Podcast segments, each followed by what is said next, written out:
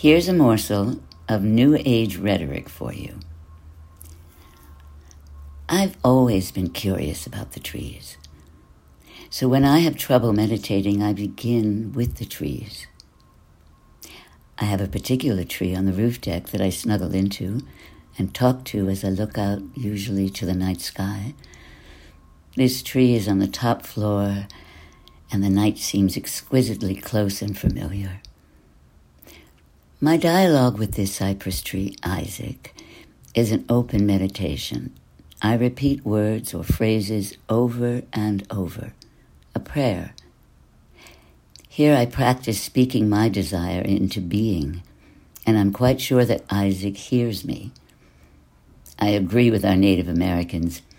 There are spirits in the trees. I feel him listening. The calm descends. Suddenly, I am ardently grateful for this oasis.